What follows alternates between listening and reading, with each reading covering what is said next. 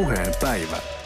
Yle Puhe. Lanttu Lataamossa kysytään tänään, miten voimme muovata aivojamme ja käytöstämme niin, että elämämme olisi mielekkäämpää. Voisiko esimerkiksi positiivinen psykologia auttaa meitä voimaan paremmin? Vieraina ovat viestintäkouluttaja ja taitovalmentaja Ritva Enäkoski. Lämpimästi tervetuloa. Kiitos. Sekä sosiaalipsykologia vaativan erityistason psykoterapeutti Krisse Lipponen. Tervetuloa. Kiitos. Lisäksi kuulemme kokemuksia neuroterapiasta. Kävin nimittäin testaamassa neuroterapiaa eli aivojen sähköiseen toimintaan perustuvaa teknologia-avusteista hoitoa. Eli mitä ihmettä? No ainakin sen avulla 85 prosenttia kokijoista tai sitä käyttäneistä kokee, että oireet lievittyvät, mieli kevenee ja stressi lievittyy. Siitä siis tuonempana, mutta ensin haluaisin tiedustella, että miten alkaa positiivista psykologiaa hyödyntävän katastrofiaamu, jos on vaikka semmoinen, että eksyy ja on myöhässä ja nukkunut huonosti yönsä ja lapset vaikka testailee rajojaan pukeutumisessa ja vaikka kahvitkin läikähtäisi paidalle. Todennäköisesti sitä koituu jonkinlaista potutusta, niin miten sitä sellainen kivuttomasti pääsee yli? No tällä, tällä oli tietenkin tietty todellisuuspohja tällä tarinalla, mistä tämä alkoi ehkä kun on tarpeeksi kauan treenannut aivojansa tähän, tähän asentoon, niin kun aurinko paistaa, niin ei eksyminen haittaa. Jos katu on katki, niin sitten kierretään kortteli ympäri ja hyvä juttu. En tiedä, jos olisi ollut marraskuu ja pimeätä ja satanut, niin sitten se olisi voinut haitata. Nyt kun ollaan toukokuussa, silloin tutkimusten mukaankin pohjoisella pallonpuoliskolla hyvä sää vaikuttaa onnellisuuteen ja elämään tyytyväiseen, tyytyväisyyteen niin paljon, että kun aurinko paistaa, niin mikä se on kävellessä vähän ekstraa. Joo, ja kyllä täytyy sanoa, että, että mulla tämmöisenä Mrs. Bean katastrofi-ihmisenä näitä on näitä aamuja, jolloin putoo käsistä ja, ja kissa herättää 4.20 ja, ja niin edelleen. Ja, ja mä kyllä edelleenkin raivostun ja, ja suutun ja, ja kimpaannun ja ja kuitenkin olen Kristian opissa ollut ja sen jälkeen kysyn, että onko tämä sen arvoista, että kannattaa koko päivä jatkaa tätä samaa. Eli tämmöisenä nopeasti kiihtyvänä ihmisenä, niin kyllä mä tunnistan itsessäni aika nopeasti sen, että nyt lähtee niin kuin pinna palamaan. Ja siihen kun lisää vielä sitten nämä herkullinen aviomiehen ihanat tämmöiset temput, kun hän näyttää kissan oksennusta, että kato, haluat sitä laukkuus, niin siinä kohtaa ei ihan tullut positiivinen ajattelu mieleen ja hän sanoi, että no kato, sä et ole yhtään huumorit hyvällä tuulella, mä en, en oksennuksen kohdalla juuri en. Et nämähän on sellaisia testikohtia, että se kestää X määrän aikaa. Mutta että kannattaako sitä sitten jatkaa, niin sehän on sitä, mihin itseänsä on treenauttanut. No, tästä tullaan nyt sitten siihen, että meidän varmaan on syytä vähän määritellä sitä, että mitä se positiivinen psykologia on, koska sehän ei ole mitään uutta. Ritva, sinä olet tätä jo tehnyt ja Krissekin myös, molemmat olette pitkän aikaa tätä tehnyt, mutta silloin kun se jotenkin isosti Suomeen tuli, niin silloin ehkä tuli vähän kuraa niskaa? No mä kyllä sanoisin, että positiivinen psykologia sillä nimellä on uutta. Se, mitä Ritva ja Marko on tehnyt pitkään puhunut myönteisen puolesta, niin se, sitähän on ollut olemassa maailman sivu ja sitä on ansiokkaasti tuonut Ritva ja Marko ja Esa Saarinen ja moni muukin. Positiivinen psykologia on kuitenkin tieteen puolella suhteellisen uusi, 90-luvun lopulla syntynyt ja tullut Suomeen hyvin nopeasti suhteessa siihen, että kun se on Amerikassa syntynyt kokonaan uusi psykologian haara, niin se tuli yllättävänkin vauhdikkaasti Suomeen ja lähti täällä ottamaan tulta alleen, koska meillä on aktiivisia toimijoita. Joo, ja se, että se tuli tieteellisesti todennettua, niin sehän oli mulla ja Markolle oikeastaan, voi sanoa, että vapauttava hetki, koska totta on, että silloin kun me aloitettiin 26 vuotta sitten kulkemaan ja puhumaan siitä myönteisyyden ja siitä myönteiseen päin menemisen voimasta, että ruttoturpia meidän ei tarvitse olla 24 tuntia vuorokaudessa, vaan me voidaan löytää hyvä itsestämme ja toisistamme ja jalostaa sitä, niin kyllähän meille naurettiin ihan suoraan päin naamaa, pusi pusi nami nami teillekin vaan, että, että tota, toi on niinku falskia. Ja me ei koskaan olla viety eteenpäin mitään tällaista polianna maailmaa, että aina on ihanaa ja aina on kivaa ja pidetään toisiamme kädestä ja ollaan kuin yhtä pientä perhettä ja aina aurinko paistaa, koska se ei ole realistista vaan että tämä tämmöinen realistinen suhtautuminen tunteisiin ja tapahtumiin ja siitä kaivaa sen myönteisen kuitenkin, ei niin, että se mitenkään lohduttaisi ikäviä tapahtumia, mutta kuitenkin mennään eteenpäin eikä jäädä vatuloimaan, mitä Suomen kanssa mielellään tekee. Ja siinä sitten, kun mä törmäsin tähän positiivisen psykologian Anneli Litovaaran kurssi, tai tuota Anneli Litovaara oli samalla tuota, kurssilla pitämässä oman osionsa, niin mä ajattelin, että jes, se on tossa. Nyt meitä ei kukaan enää kivitä. Mä vedän tiskiin sellaiset tieteelliset dokumentit, koska Suomi on jännä maa. Eli jos täällä on joku tieteellisesti todistettu ja on tieteellistä näyttöä, se on totta. Ja silloin sen taakse voi hyvin mennä ja, ja me saatiin siitä todella paljon uutta selkärankaa ja mä olen Krissen oppilas eli, eli tehnyt sen ratkaisukeskeisen valmentajatutkinnon yliopistolla täydennyskoulutuspuolella ja, ja siellä saanut vielä lisää tätä positiivista psykologiaa ja mennyt sitten te, tuota, Taitopaan ja Krissen tuota, luennoille ja opinto, opinahjoon tekemään ihan sitä oikeasti opiskelua. Ja jatkanut sitä sitten tuolla Chapel Hill, North Carolina, Barbara Fredricksonin nettikurssilla, että, että siitä tuli sitten mulle sellainen, että tätä mä haluan kuulla lisää, että jos tämä on totta, niin miten tämä voi jalkauttaa eteenpäin arkeen ja työkaluiksi. Te puhuitte tässä Markosta, niin ehkä syytä myös mainita, että Marko, josta puhumme, on siis Marko Byström, Ritva Enäkoski. Olet hänen kanssaan tosiaan pitkää yhteistyötä, kaiken näköisiä projekteja tehnyt. Eli positiivinen psykologia ei ole mitään huuhaata, se ei ole mitään naminamia, vaan se on ihan siis tieteellisesti tutkittua, toimivaa juttua. Mihin sen teho perustuu? Krissa? No, positiivinen psykologia sen oli pakko syntyä sen takia, että psykologia oli vahingossa jäänyt sadaksi vuodeksi tutkimaan pahoinvointia ja patologiaa. Me tiedettiin hirveästi masennuksesta ja ahdistuksesta ja pelosta ja kaikista siitä. Me tiedettiin jonkin verrankin niiden hoitamisesta ja parantamisesta, mutta me ei tiedetty, mitä on hyvinvointi, onnellisuus, elämään tyytyväisyys ja miten sitä rakennetaan ja luodaan. Ja positiivinen psykologia syntyi tähän aktiiviseen tarpeeseen, että meidän täytyy luoda tiedettä, joka tutkii sitä, että ei miten, että miten hoidetaan sairautta, vaan miten rakennetaan hyvinvointia, jolla ehkäistään sitä, että ihmisten tarvitsisi sairastua. Ja se on oikeastaan ihan mielettömän iso ajattelutavan muutos, että jos me ei etsitäkään virheitä ja vikoja ja sairauksia, vaan me etsitäänkin sitä, mikä on arvokasta ja kaunista ja toimivaa ja vahvistetaan sitä.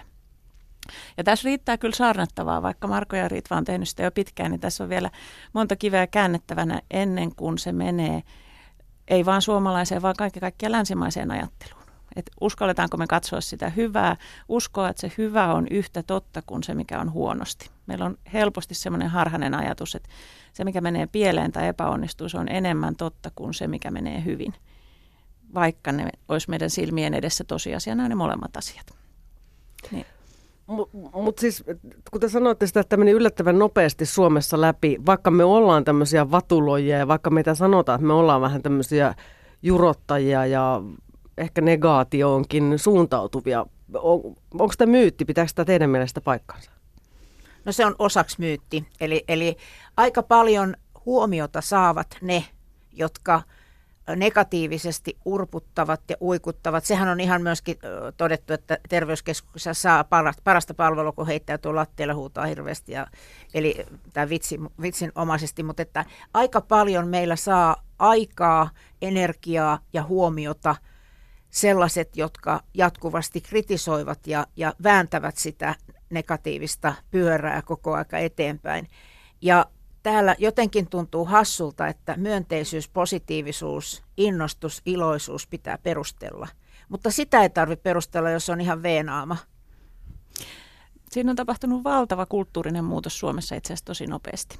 Mäkin olen parikymmentä vuotta näistä asioista puhunut 20 vuotta sitten, kun tuli kollegoita, jotka oli ollut maailmalla opiskelemassa ja kertoi, että Australiassa on ihan tavallista mennä terapiaan, jos et saa onnellinen. Ja meitä oli oikeasti pöydällinen terapeutteja, jotka pyöriteltiin silmiä ja naureskeltiin ja ähkittiin ja pähkittiin, että eihän kukaan nyt voi mennä terapiaan sen takia, että ei ole onnellinen. Se oli täysin käsittämätöntä Suomessa 20 vuotta sitten ammattilaisten keskuudessa.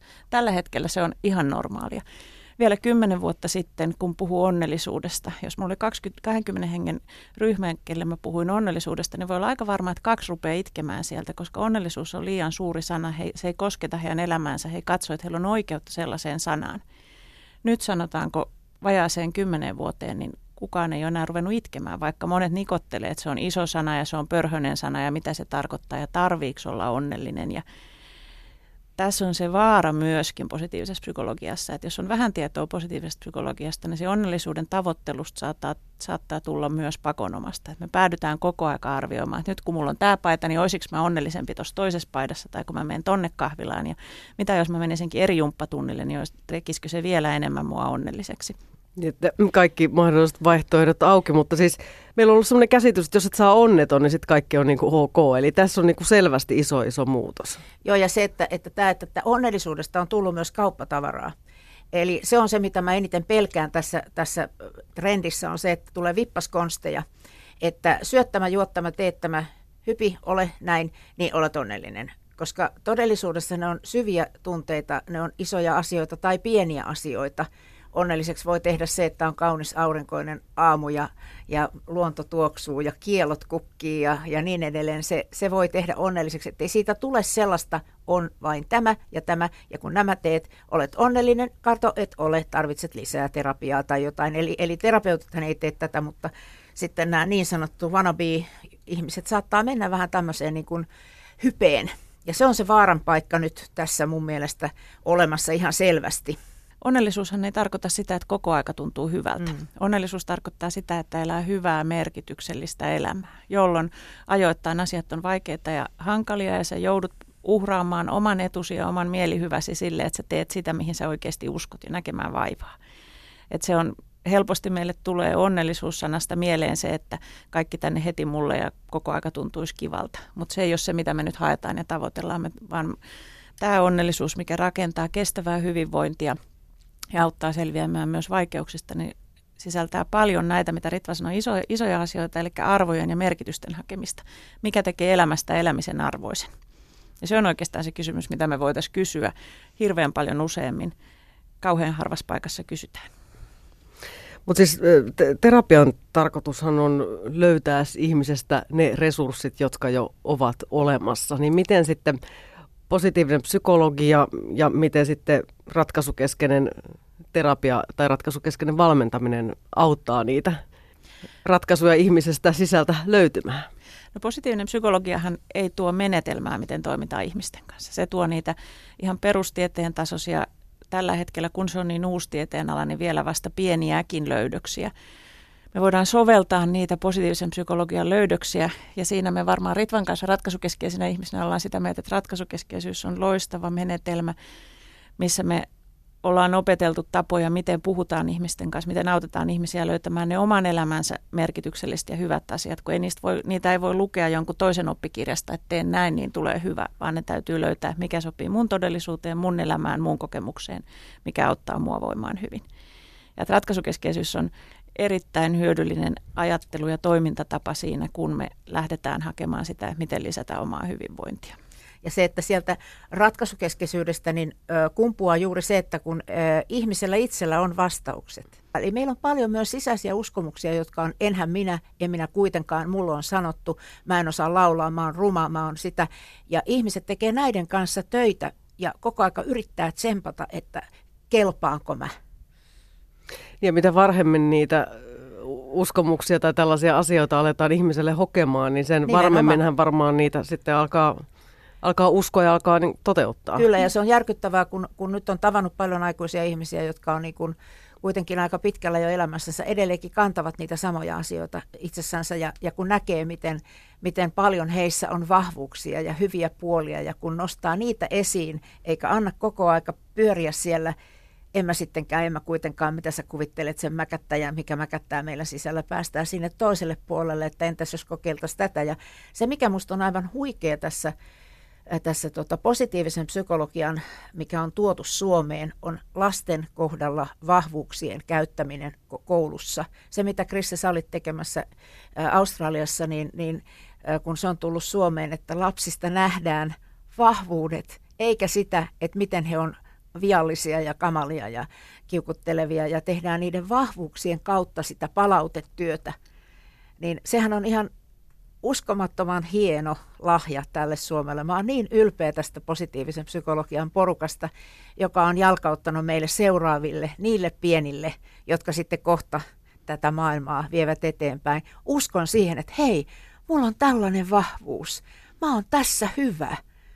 Eikä se, että kielen opiskelu on sitä, että yhdeksän pinnan kielioppivirhe ja vaikene kaikilla kielillä, kun kuitenkaan tee sitä täydellisesti. Niin, sitähän se oli joskus ennen muinoin. Onneksi ei en. Meillä kaikki, me kaikki voidaan käydä testaamassa ne vahvuudet ja, ja se on hirveän hieno luettelo sitten niistä, niistä lähteä tekemään ratkaisukeskeistä valmennusta. Missä me voidaan testata meidän v- vahvuuksia? www.via, V-I-A, karakter, ch, karakter.org. Eli sieltä tulee 120 kysymystä, jotka sitten vastataan, niin sieltä tulee vahvuudet, 24 vahvuutta.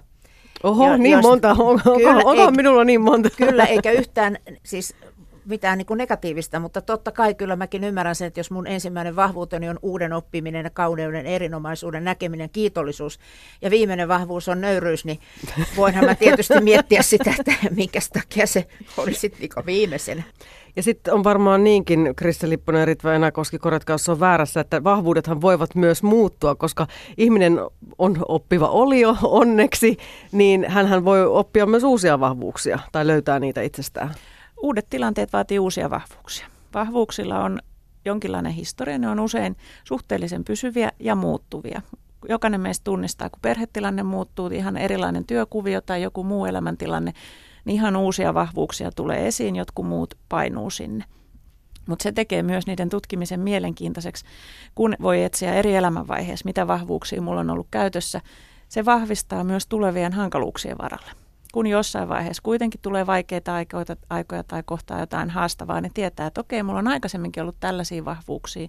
Mä oon selvinnyt tollaisista jutuista. Voinko mä hyödyntää niitä nyt tässä tilanteessa? Kyllä siinä on juuri tämä just nämä hyveet, niin viisaus, oikeudenmukaisuus, kohtuullisuus, rohkeus, niin ne on hienoja hyveitä. Ja rohkeutta me tarvittaisiin tällä hetkellä tässä maassa paljon enemmän. Varmasti. Mutta yksi rohkea yrittäjä on Niimoi Oyn lääketieteellinen johtaja, psykiatri Maria Vihervaara. Hän on nimittäin ihan vakuuttunut siitä, että tämmöinen neuroterapia auttaa meitä ihmisiä voimaa paremmin. Ja käydään nyt tässä välissä kokeilemassa sitten sitä, että miten aivoja voi opettaa ja muovata EEG-käyrää tulkitsemalla ja stimuloimalla. Yli 300 potilasta on tällaista hoitoa saanut ja noin 85 prosenttia heistä on kokenut hoidon vähentäneen oireita. Hoitoa on annettu ylivilkkauteen, ahdistukseen, masennukseen, stressiin ja syömishäiriöihin ja minä kävin siis testaamassa tätä hoitoa, tosin todellisia tuloksia saadaan kuulemma vasta noin 20 käynti kerralla. Hoitoa minulle antoi firman toinen perustaja, sairaanhoitaja Emma Alaranta. Yle Puhe. Kun asiakas tulee meille, sitten käydään tämmöinen pitkä haastattelu. Kaikki vaikuttaa kaikkeen. Eli jos asiakas tulee tänne, että jos on migreeni, sitten pitää ottaa huomioon myös muita asioita. Onko oppimisvaikeuksia, onko stressiä, onko keskittymisvaikeuksia, onko myös jotakin traumapereistä. Että kaikki otetaan huomioon, kun suunnitellaan hoitopaikat. No mitä haittaa siitä sitten olisi, jos menisi vähän niin kuin väärälle aivoalueelle? No jos me mietitään sitä, että jos sulla on migreeni ja jos mä, meen sitten, jos mä en ota huomioon siitä ja me menen niin kuin vaan toisella puolella. Kun migreeni pitää niin kuin aivopuoliskojen välissä, jos mä menen vaan toisella puolella, sitten se voi laukaista sitä. Eli sä voit saada migreenikohtaus se ei ole muuta vaarallista, mutta inhottavaa ja sitähän me ei haluta, että me, me niin kuin pahennetaan mitään. Lääketieteellinen johtaja ja psykiatri Maria Vihervaara, neuroterapia.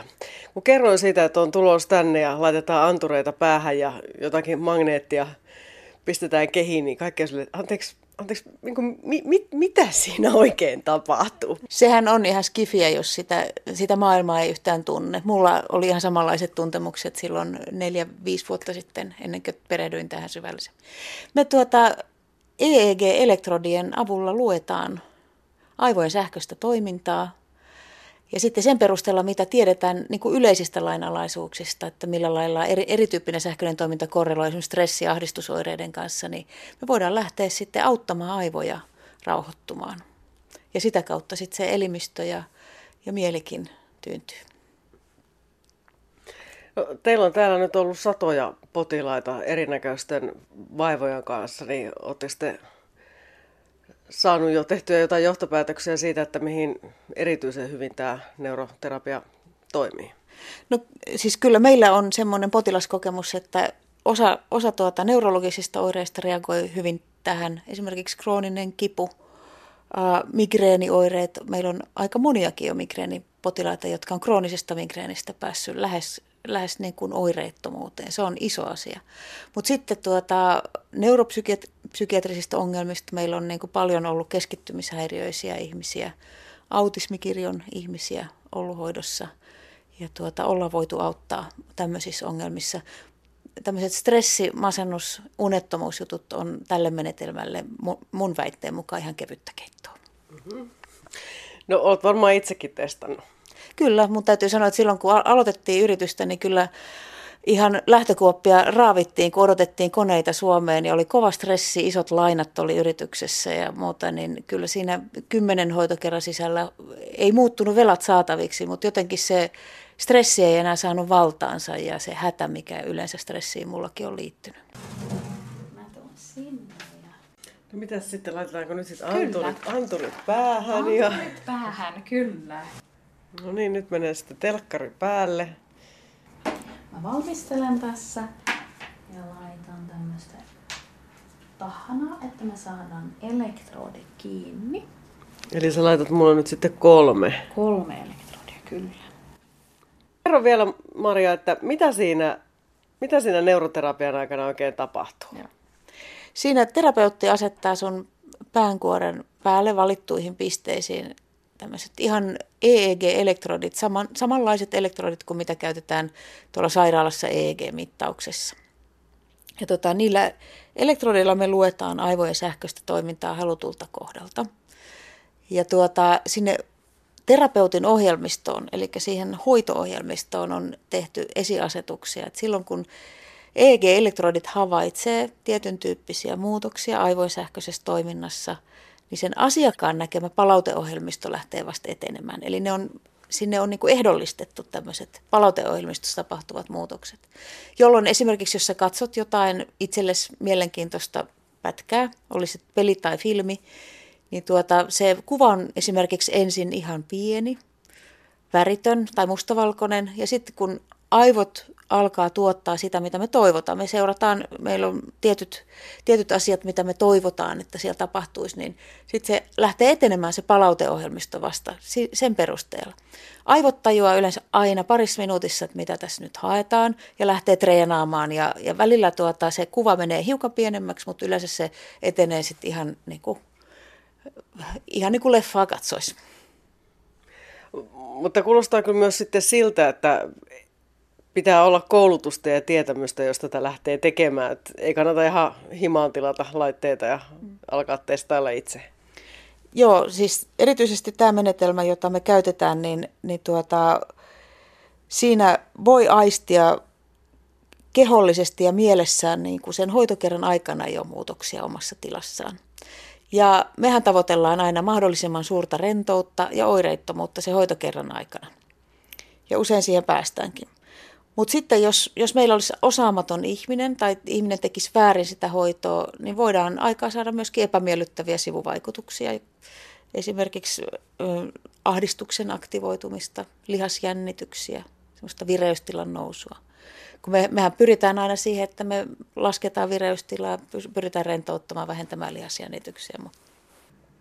Niiden kuvien kautta tulee se palaute, mitä me palkitaan aivot.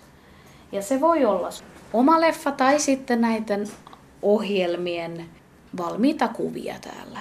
Ja sitten se, siinä kuvassa tulee ne muutokset, että jos palkinto on enemmän, sitten se, se perhonen lentää nopeampi tai kuva on selkeämpi, värit on kirkkaampi. Ja jos se ei suju, sitten se pienenee. Ja se ei tarkoita mitään, että aha, mun aivot ei osaa toimia, että se pitää toimia täydellä koko ajan. Ei päinvastoin, se oppii koko ajan. Ja sitten aivot pystyy säätelemään omaan toimintansa. Ja se tavoite on, että sä tunnet kehossa, että se rentoutuu, se tuntuu mukavalta. Ja silloin se, se tulee se, että aivot, aivot pystyy säätelemään sen oman toimintansa itse. Tämä on Suomessa siis melko se uusi juttu. Me ollaan 10-20 vuoteen myöhässä tämän kanssa verrattuna moneen muuhun, mutta tämä on kuitenkin keksitty jo 70-luvulla. Miksi vasta nyt Suomessa? Tätä, tätä mun on vaikea selittää, mutta, mutta tuota, näyttää siltä, että, että ylipäänsä biofeedback-menetelmät ja neurofeedback erityisesti, niin on tarvittu aina joku, joku semmoinen propellipää, joka on sitten innostunut asiasta ja alkanut sitä viedä eteenpäin omassa maassaan. Norjassahan on esimerkiksi 60 sentteriä, jossa tehdään tätä, ihan siis poliklinikoita, jotka on erikoistuneita. Se, se kuvaa hyvin. Kroatiassa on 60 terapeuttia, jotka tekee. Ja Saksassa, Hollannissa, Sveitsissä on melko laajaa tämä käyttö, ja sitten Suomessa ei ollut kuin tuota, oli yksi yksittäinen terapeutti, joka teki silloin, kun me, me tutustuttiin tähän. No onko tämän tar- tarkoitus tehdä kaikki terapeutit, tämmöiset niin toisenlaiset terapeutit, jotka ei tämmöistä neurofeedbackia tai jotain vastaavaa anna, niin tehdä työttömiksi, ja, vai tarvitaanko näitä kaikkia? Ei missään tapauksessa. Tota, melko monilla näyttää siltä, että sitten jos on koko elämänsä kärsinyt tai oireista, se alkaa helpottua, niin kyllä sä tarvit usein sitten apua kuitenkin siinä uudessa tilanteessa. Ja toinen juttu on se, että sitten meillä on terapeutteja, psykoterapeutteja ihan, jotka, jotka myöskin hallitsee tämän menetelmän. He on kiinnittänyt huomiota siihen, että se psykoterapia etenee ihan eri tavoin kuin siinä on taustalla. Me voidaan niin kuin koko hermostoreaktiivisuutta ikään kuin rauhoitella, niin silloinhan se terapia pääsee etenemään ihan eri tavoin, kun, kun ihminen on ikään kuin valmiiksi jo pystyy, pystyy lähteä tekemään muutoksia omassa elämässään. Et tuota, ja meitä kiinnostaa tosi paljon se kysymys, että pystyttäisikö me lyhentämään esimerkiksi psykoterapia-aikoja tämmöisellä menetelmällä.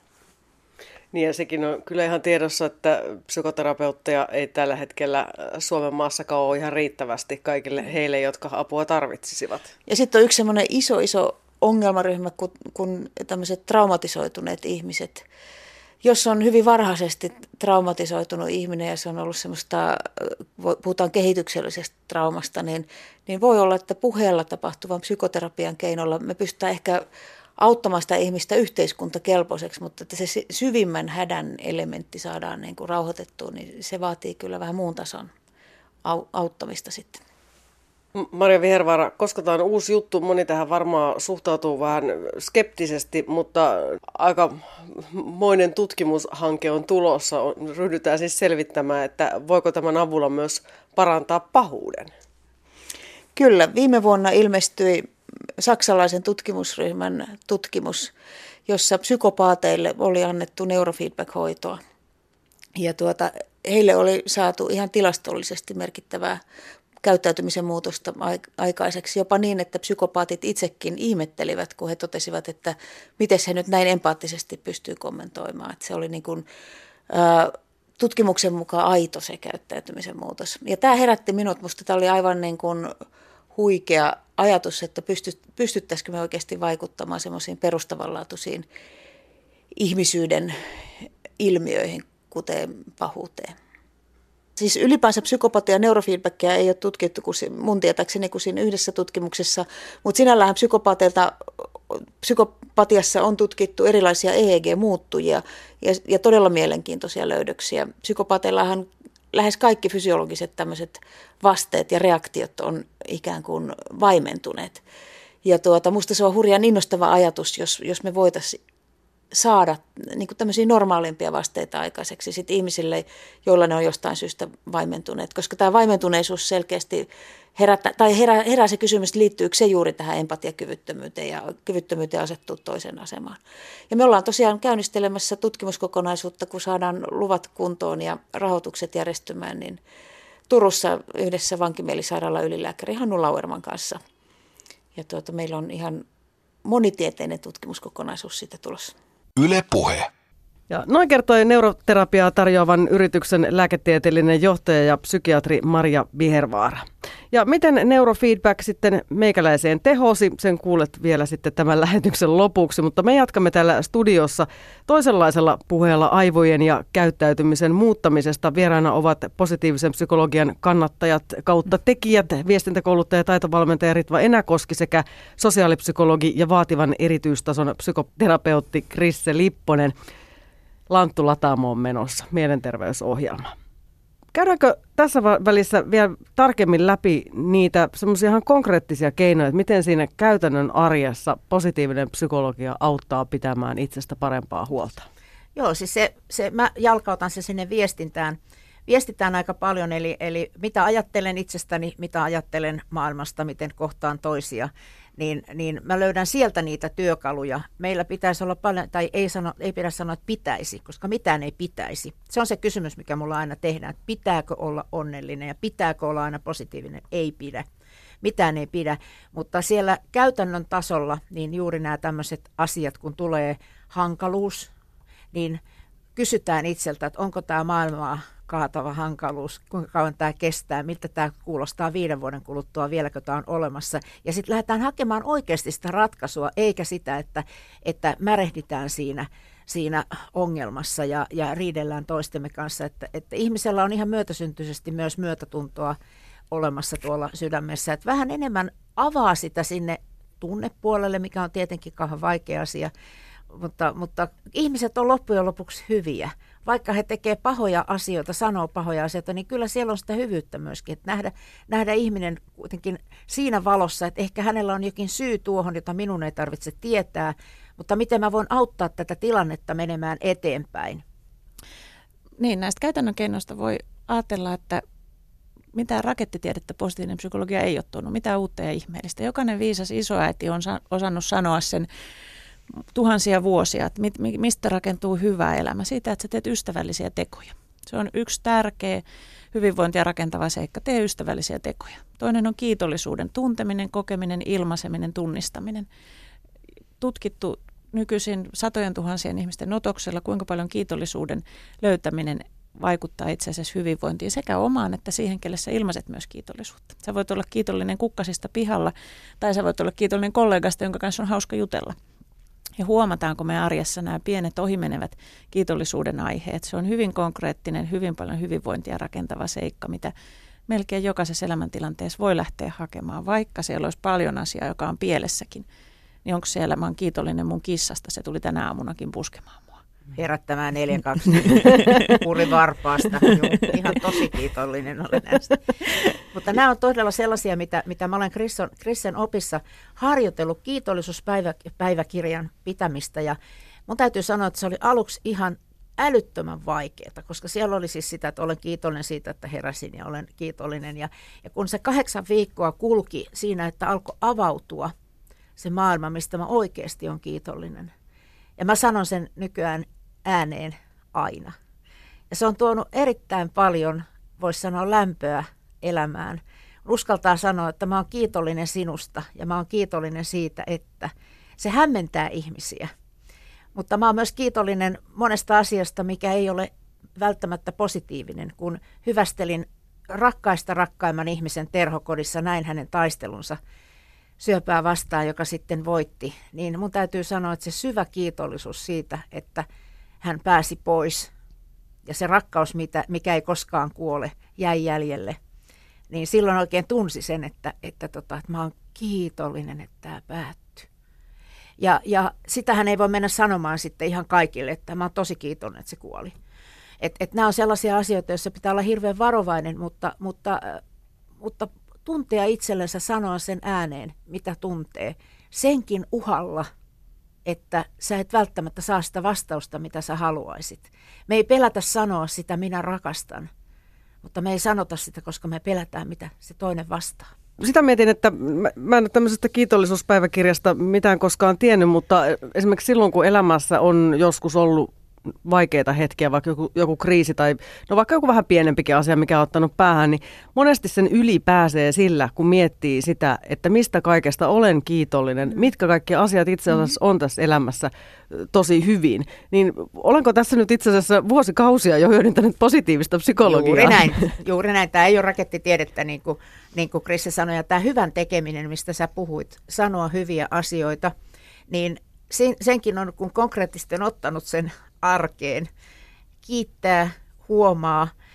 Minusta on aika uskomattoman hienoa, että, että tota K-kaupan kaksi kassaa käy halaamassa.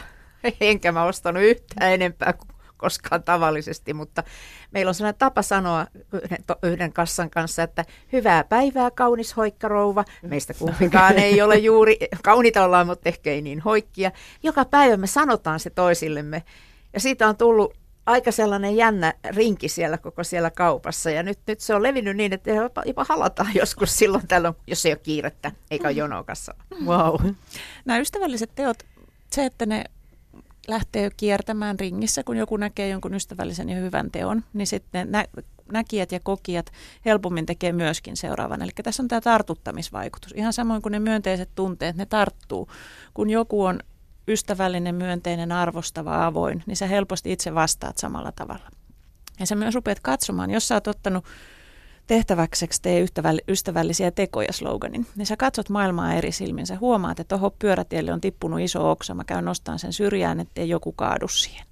Tai talvisaikaan ihmiset kertoo, että ne skrapas aamulla, kun niillä oli aikaa, niin naapurinkin tuulilasin, että sille mukava yllätys jossain porukassa tuli huikea juttu siitä, että uimahallin saunassa, kuinka tärkeää on tarkistaa, että saunaan jää löylyvettä, vaikka ei kukaan olisi näkemässä sitä, että sä huolehdit siitä, mutta se, että sä teet näkymättömiä, ystävällisiä, tietenkin myös nähtyjä. Englanniksi sille on sanakin, mitä näistä ystävällisistä teoista seuraa, se on help us high. Se, millaiset kiksit saa siitä, kun sä olet voinut auttaa jotakin ihan vaan oma-aloitteisesti. No nyt monilla työpaikoillahan on ihan omatoivisesti pitää huolehtia esimerkiksi kahvin keittoasioista ja astioiden tiskauksesta ja muusta. Ja on kyllä huomannut, että aika monessa paikassa, myös täällä, se jää aika lailla niin kuin muutaman ihmisen vastuulle. Jos olisi tämmöinen tee hyviä tekoja meininki, niin saisiko sitä jotenkin laajennettua? Seinälle taulu. Meillä on tota, niin, konkreettinen kokemus tästä. Meillä on ollut parikymmentä vuotta meidän ydinporukka meidän yrityksessä yhdessä. Ja me ollaan tätä ajattelumaailmaa koulutettu ja tehty terapiaa ja muuta työtä koko sen ajan. Ja meillä jokainen vastaa omista tiskeistänsä, joo, mutta jos joku ei jostain syystä kerennyt tiskata omia asiakkaidensa tiskejä, niin se on oikeastaan lahja, minkä mä saan antaa sille. Ihan oikeasti. Että toi ei ole ehtinyt tiskata, mä tiskaan ne sille ja mä oon varma, että jos mulla on joskus se tilanne, ne tiskaa mulle. Eikä kukaan ole siitä vihanen tai syyllistä toista, vaan koska me tiedetään, että me halutaan kuitenkin koko aika toisillemme hyvää ja silloin tämä tiskaaminen on se palvelus, minkä mä voin tehdä toiselle. Joo, että ottaa siitä vaan aina kreditit, että taas olen tiskannut kymmenen kuppia. Että, niin, no totta kai. Aina, aina pitää muistaa mainostaa kaikkia tämmöisiä hyviä te- tekoja. Mutta sitten joskus on hieman haastavaa yrittää olla itse semmoisella hyvällä ratkaisukeskeisellä positiivisella mielellä, jos ympärillä on paljon ihmisiä, jotka valittaa suunnilleen kaikesta. Yksi niin kuin turhimmista asioista, mistä mun mielestä voi kauheasti vinistä ja valittaa on esimerkiksi sää, kun sille ei oikein niin kuin mitään voi. Mm. Joo, ja se on jännä, että heti kun tulee aurinko, heti kun tulee lämmintä, niin yksi tai kaksi tulee sanomaan, että joo, tämä kestää vaan viikon. Ja sitten kesäkuu on tosi synkkä ja sateinen. Niin se on joka vuosi ollut. Ja, ja se on jännä piirre ihmisissä, että et, et jotenkin se, mitä Krista sä sanoit, että jos se tie ei mene tuosta, jos siinä on aita välissä, niin se kierretään, että et eihän siihen voi mitään ehkä korjata sitä asiaa, mutta onko se myös pieni pyyntö huomaa minut? Että sellainen ikään kuin sellainen keskustelun avaus, että, että kurja sää ja, ja kohta, tai kaunis aurinko kohta se loppuu. Että onko se myöskin pieni sellainen, mä oon ruvennut miettimään, että onko se sellainen pieni toive, että, että huomaa mut ja puhu mun kanssa. Niin ja siis jos, jos on ihminen, joka valittaa oikeasti siis ihan pienimmästäkin asiasta, aina on liikenteessä ongelma, aina on sään kanssa ongelma, aina on sen ravintolassa saadun annoksen kanssa joku ongelma, että on, onko hänellä sitten itse asiassa jotain vähän muu, muutakin vielä kuin vain asenne, mitä sanoo psykoterapeutti? Äh, no mä en uskalla sanoa, että mitä kelläkin on vielä, se ei kuulu mun lähestymistapaan.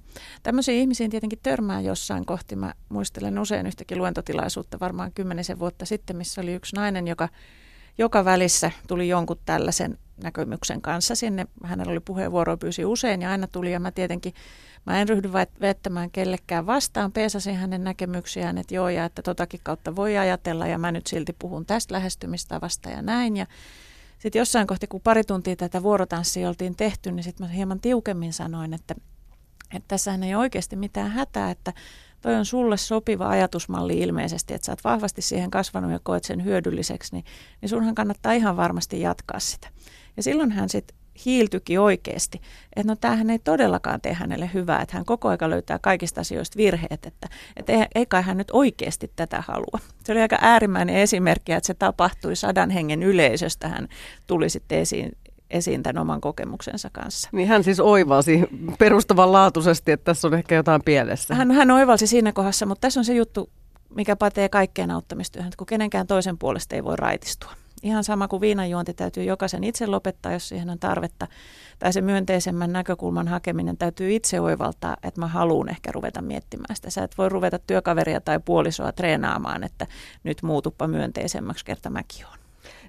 Mulle tulee tästä myös mieleen se, mitä tuossa alkupuolella puhuttiin siitä onnellisuudesta, että myöskään sitähän ei voi kaataa ei voi. ulkoa päin kehenkään. Ei voi. Eikä voi sanoa, että avaa silmäs pahvi, kato mitä maailmassa on hyvää, koska, koska se, ei, niin kuin, se ei auta oikeastaan yhtään sitä ihmistä. Ehkä se voi joillakin, jos on vähän tuttu, niin se voi pysäyttää, mutta, mutta nämä on just erittäin oivaltavia nämä tämmöiset, että jollekin ihmiselle se on niin tiukkaan kasvanut tapa, että hän ei itse siitä pääse välttämättä eroon, mutta häntä voi pysäyttää. Ja tämä on just ihan loistava, loistava pysäytys, että tämä on sulle sopiva tapa ja varmaan tota jatkat. Mä muistan sen yhden, yhden tota kurssilaisen, joka istui eturivissä ja sen paidassa luki, että positiivisuus on perseestä.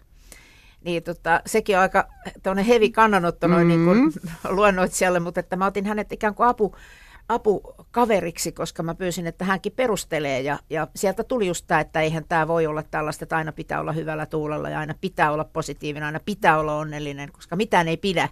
Et se on niin tämän positiivisen psykologian tieteellisen tutkimuksen yksi sellainen oikein niin kuin vahva väittämä, että ei pidä mitään, mm. vaan että, että jotenkin kasvaa siihen, miten voi treenauttaa aivojansa sinne myönteiseen päin. Se, jos meille tulee tämä yleinen väite, että ole myönteinen tai englanniksi sanotaan, että be positive. Mm. Kaikki tietää sen keltaisen smiley-naaman, missä on hymy ja lukee, että be positive. Nämä suuret kouluttajat maailmalta pistää sen taululle ja siihen punaiset raksit päälle, don't be positive. Et tavoitteena ei ole se, että me ollaan myönteisiä. Tavo- tavoitteena on se, että miten me rakennetaan avointa, arvostavaa, ystävällistä, myönteistä, utelia, myönteisesti uteliasta, aitoa asennoitumista maailmaan. Kysymys on mindsetistä, tämmöisestä asennoitumisesta – ja huononakin päivänä, jos et sä pysty olemaan iloinen tai tyytyväinen, sä pystyt ehkä olemaan ute- myönteisen utelias tai sä pystyt olemaan ehkä arvostava. Jossain kohtaa sä pystyt ehkä olemaan jopa ystävällinen. Ja silloin kun sen myönteisen asenteen jakaa näihin viiteen osatekijään, niin se tulee paljon lähestyttävämmäksi. Se ei tarkoita sitä, että mun pitää koko aika tykätä kaikista. Joo, ja tämä tämmöinen niin kuin treenauttaminen, mitä me tehdään esimerkiksi salilla, treenataan lihaksia ja, ja, tota, ja treenataan niitä, niitä parempaan kuntoon, eli vähennetään rasvaa ja saadaan kunnon hyviä lihaksia ja, ja tuetaan sitä hyvällä syömisellä, niin aivan samalla tavalla aivoja voi treenauttaa. Mä oon myös muistikouluttaja, eli mä tiedän, miten paljon voi tehdä asioita aivojensa hyväksi niillä tekniikoilla, ja ne on ihan tekniikoita sitten, mitä muisti, muistikoulutuksessa käytetään, eli miten opin ihmisten nimet, miten opin muistamaan asioita. Ja samalla tavalla tämä, kun tätä treenauttaa, tätä tämmöistä, juuri tätä, että näinkö mä näitä viittä asiaa kuitenkin, vaikka yksi niistä nyt putos pois, niin, niin aivot kyllä oppii, mutta se ei tapahdu kahdessa sekunnissa – Eli se vaatii, mindfulnessin harjoitukset vaatii kahdeksankin viikkoa, että sä löydät sieltä sen rauhan ja, ja tasapainon ja, ja sen, että sä katsot maailmaa avoimesti ja tietoisesti hyväksyvästi olet läsnä. Niin nämä ei ole sellaisia vippaskonsteja. Et sen takia tämä tämmöinen kaikki mulle heti nyt ö, tule tekemään meistä onnellisia, niin, niin se, se ei välttämättä toimi.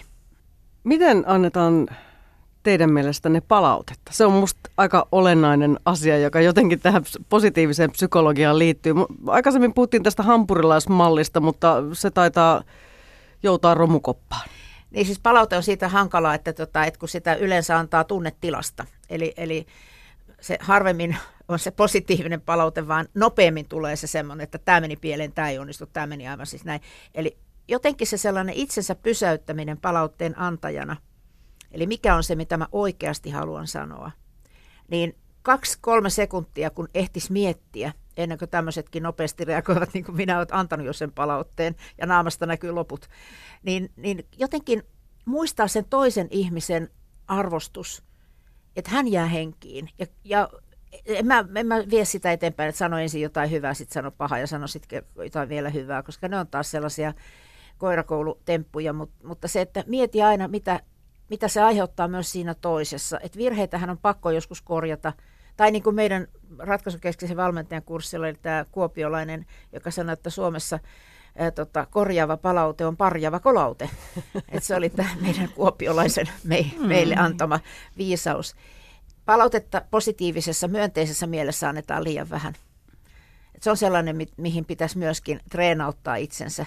Ja se on sitä hyvän tekemistä, sanomista, että antaa myös myönteisiä palautteita. Koskaan kukaan ei ole kuollut siihen, että saa liikaa positiivista palautetta. No ei ole, on kyllä huomannut tälle töissäkin sen aika toimivaksi konseptiksi, että yleensä Niin. kyllä ihmiset sitten innostuvat enemmän työstä ja näin. Koska siis eikö meillä ole kuitenkin aika semmoinen sisäsyntyinen tarve, niin kuin sanottu, ihmistähän on enimmäkseen siis hyviä.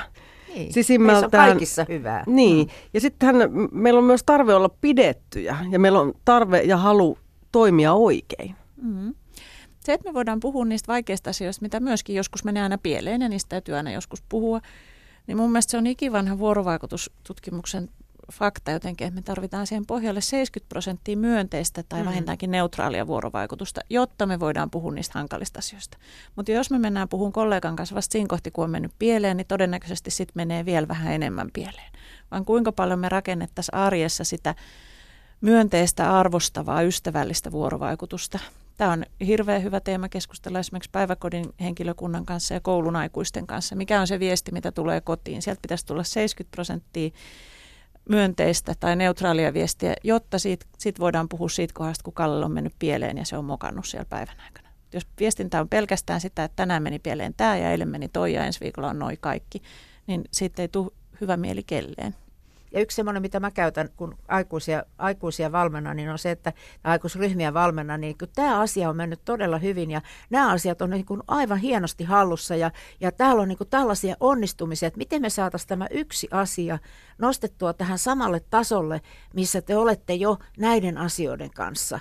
Et mit, mitä keinoja te itse näkisitte, että tämä asia, joka nyt tässä hiertää, niin, niin mitä taitoja tarvitaan, minkälaisia asioita tarvitaan, jotta se nousee sille samalle, samalle tasolle, mitä te haluatte, että se olisi. Eikä niin, että toi on huono, tämä on hyvä, vaan että he itse saa miettiä se, mikä se on se ratkaisu.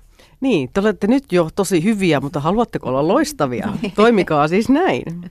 Joo, koska siis ihmisillä on varmaan myös siis todella tuhoisaa, jos joutuu koko ajan olemaan jatkuvan moitteen kohteena, jatkuvan semmoisen negaation kohteena. Ja jos sitä vielä vahvistetaan kehon kielellä, koska sehän on niin aitoa, että kyllä meillä on oikeasti, vaikka haluaisi uskoa hyvään ihmisissä, niin kyllä meillä on aika paljon myös sitä, että sitten katseella ja sillä kehon kielellä hallitaan ihmisiä, että voi vitsi sentään, että hmm, joo joo. Ja eikä sanota välttämättä mitään, mutta siitä ka- katseesta ja siitä kehon kielestä jo näkee, että jaha, halpaa makkaraa 100 prosentin alennuksella. Oida. No vastoinkäymiset tosiaan kuuluvat elämään, niin kuin on todettu, ja positiivisen psykologian ei ole tarkoitus niin kuin näitä mitenkään lakaista maton alle, mutta miten kriisit pitäisi nähdä ja auttaako positiivinen psykologia kuinka hyvin pääsemään niistä yli? Nyt tuli vähän monta kysymystä, mutta No se keskeinen käsite, mitä mä toisin siihen kohtaan, on resilienssi. Suomessa tietenkin puhutaan myös sisusta, joka on yksi hyvin tärkeä ominaisuus siinä, että miten me kestetään vaikeuksia, miten me selvitään niistä eteenpäin. Siinä tarvitaan sisukkuutta, siinä tarvitaan montaa muutakin taitoa. Resilienssikäsitteessä, joka on vaikeuksista selviämisen kykyä, jolla ei ole suomeksi valitettavasti yhtenäistä sanaa, mikä hankaloittaa sitä, että me ei selvit, tunnisteta sitä ilmiötä, koska sille ei ole sanaa. Mutta se, mitä meille suomalaisille se sana voisi tarjota, se, sen on se, että vaikeuksista selviäminen ei ole yksi, yksilölaji, vaan silloin kun on hankaluuksia, niin siihen tarvitaan omien vahvuuksien tuntemista, niiden käyttämistä, niiden, niiden kanssa toimimista, niiden löytämistä. Siihen tarvitaan sitä sisukkuutta, yrittämistä ja sitkeystä.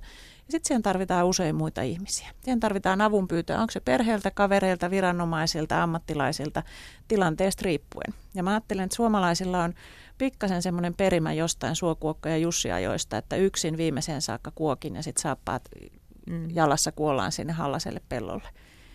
Ja että tällaista resilienssiä, mikä on kimmoisuutta ja joustavuutta, jossa yhtenä vahvuutena sen sitkeyden jälkeen, niin me tarvitaan toisinaan myös vahvuutta luopua. Mm-hmm. Ja se luopuminen onkin yksi olennainen vahvuus, että kuinka me tunnistetaan, että no tähän seinään ei kannata hakata päätä enää. Ja tämä voi olla yksi kysymys, mitä Suomi voi kansakuntanakin joskus kysyä itseltänsä. Kyllä joo, ja tämä on, niin kun, tää on niin hienosti kiteytetty nimenomaan tämä, että, että meillä on paljon tätä minä, minä, minä ja yksin suorittamisen porukkaa. Ja mä oon todella kiitollinen ja onnellinen siitä, että nyt se minä, minä, minä maailma alkaa pikkuhiljaa hälventyä, että nyt alkaa huomatakin ihmiset sen, että yhdessä me ollaan enemmän. Ihmisissä on enemmän kuin mitä päälle päin näkyy, mitä Esa Saarinen kauniisti sanoo. Ja, ja että me ollaan yhdessä paljon enemmän. Mutta se vaatii tavattoman paljon luottamusta. Eli, eli jos mä kerron jotakin sellaista itsestäni, mikä ei välttämättä olekaan niin kauhean fiksua, en mä olekaan niin kauhean kurantti, vaan mulla onkin tällainen. Jos mä kerron sulle sellaisen ja sitten mä sanon, että mä en tiedä, miten mä tästä selviän, niin sehän on aikamoinen niin kuin, ä, alaston, alastomana oleminen, en tarkoita, että ottaa vaatteet pois, mutta alastomana oleminen toiselle. Ja jos meillä on sitä arvostusta, kunnioitusta, luottamusta meidän välillä, niin siitähän syntyy se yhteinen klik ja me autetaan toinen toisiamme. Ja mä oon niin onnellinen siitä, että mä oon saanut kokea tätä, että nyt tämä alkaa pikkuhiljaa rakentua täällä meidänkin työyhteisössä, harrastusporukoissa, että syntyy se semmoinen sadan prosentin luottamus ja sellainen, että auta mua. Ja sitten on niitä, jotka haluaa pärjätä yksin, ja hyvä niin. Ja tuetaan heitä sitten ajatuksella, että toivomme oikein hyvää, mene eteenpäin, me ajatellaan sua. Mm, mutta on kaiken maailman jakamistaloutta, on kaiken maailman Facebook-hätäkahvit, ryhmiä, on, on ihan oikeasti mm. kyllä aika paljon tämmöistä liikehdintää. Onneksi. Se Onneksi. On, se on, se on ratkaise, ratkaisevan tärkeää. Mä ajattelen, että tässäkin on, niin kuin Ritvakin sanoi, on tapahtunut tosi iso ja nopea yhteiskunnallinen u- muutos. Me varmaan kaikki muistetaan aika ennen navigaattoreita, jolloin kuinka moni meistä on ajanut kymmeniä, jollei satoja kilso, kilsoja mötikkään, koska keltään ei kysytä, että mistä pitäisi kääntyä Juuri ja minne näin. pitäisi mennä, kun itse pitää selvitä. Mutta nyt elämä on ratkaisevasti. Suomikin on avautumassa, tai suomalaiset. Me uskalletaan sanoa, että hei nyt mä en tiedä, mihin pitäisi mennä. Ja, ja just tämä tämmöinen kartan pyörittäminen, että kun ei karttaa pitää pyörittää kädessä, niin jotain card sitä ei enää tarvitse tehdä. Että, ja myöskin tämä kulttuurien avautuminen, mitä omien lasten ja lastenlasten kohdalla on nähnyt, että me ollaan maailmassa kuitenkin kaikki jostakin samasta lähdetty. Ja tämä maapallo on meidän yhteinen. Meillä on uskomuksia, jotka liittyy uskontoihin, meillä on uskomuksia, jotka liittyy politiikkaan. Meillä on paljon uskomuksia, mikä aikaansaa sen, että niitä muureja alkaa syntyä. Mutta loppujen lopuksi kuitenkin, niin me ollaan täällä kaikki yhdessä. Ja onneksi pikkuhiljaa alkaa meilläkin se sellainen ajatusmaailma, että, että ehkä meillä olisi jotain oppimista, ehkä meillä olisi jotain annettavaa heille, joilla nyt ei ole mitään, koska me ollaan aikoinaan saatu. Niin nyt on meidän vuoro antaa takaisin. Näihin hienoihin sanoihin on hyvä lopettaa. Pidetään siis mielessä se, että ihminen on kykenevä oppimaan ja positiivinen psykologia voi siihen tosiaan auttaa, lisätä ihmisen onnellisuutta aika paljonkin. Kannattaa ottaa ehdottomasti selvää. Lämmin kiitos vierailusta Ritva Enäkoski ja Krisse Lipponen. Kiitos. kiitos. Ja kuunnellaan vielä sitten tähän loppuun, että miten meikäläisen aivot oikeasti reagoivat tähän neuroterapiaan eli teknologia-avusteiseen hoitoon. Suomen neuroterapia Oyn sairaanhoitaja Emma Alaranta antoi hoitoa. Minun puolestani muistakaa, että fiksu satsaa mielenterveyteen. Yle puhe. Eli tässä näkyy semmoinen raaka EEG. Mä en voi lukea niin paljon siitä, koska se on vain kahdesta pisteestä. Jos me halutaan tämmöinen niin kuin kunnollinen EEG-käyrä, se pitää ottaa tämmöinen kvalitatiivinen EEG, 21 pistettä, mutta nyt meillä on vain kaksi. Tässä on delta, theta, alfa, beta ja high beta. Että hyvin rentoutunut. Se, mitä me voidaan nähdä, on just nämä high beta ja beta. Että jos ne olisi korkea, ne voi joskus, että jos jännittyy, jos puree yhteen tai sitten puhuu paljon, sitten se voi nousta myös. Mutta hyvin, hyvin matalalla se oli, että näkee, että rentoutuu kerta kaikkiaan. Siis kasvoissa on semmoinen olo, että nämä ainakin rentoutunut tosi paljon ja veri lähti kierteeseen. Mä jalat, jalat on kyllä niin kuin aivan vetkut. Että... No hyvä.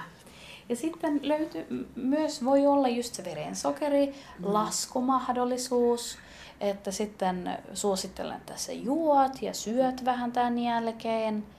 Ja sitten sä seuraat, mitä muuta muutoksia on. Mm. Että hyvä, että sä huomasit hoidon aikana aika paljonkin fyysisiä oireita, että just pistelyä kädessä, lämmön tunne vatsassa ja rentous jalassa ja, ja, ja kädessä ja mitä muuta, pistelyä. Pistelyä välillä, välillä on semmoista jännää kihelmöintiä ihan siis niin. niin nenän sisällä ja sitten just tuo korvakäytävässäkin, että Miten Emma, nyt sitten tota, miltä musta tuntuu tästä eteenpäin?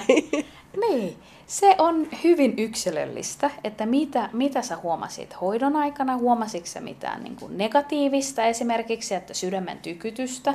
Jos se huoma, huomattiin sitten, se voi jatkua sen jälkeen ja ei tarvitse pelätä, että se menee ohi kyllä.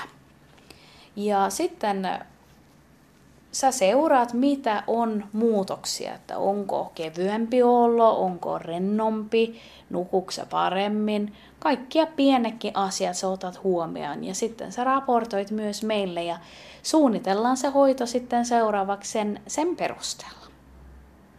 Mutta suositus olisi, että tässä alkuun pitäisi käydä se pari kertaa viikossa. Kyllä, kyllä.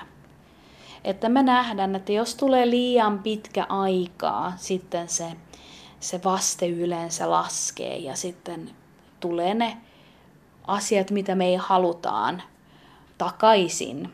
Että me halutaan opettaa aivot nyt tämä uusi tapa, että sä pystyt rentoutumaan paremmin ja, ja näin.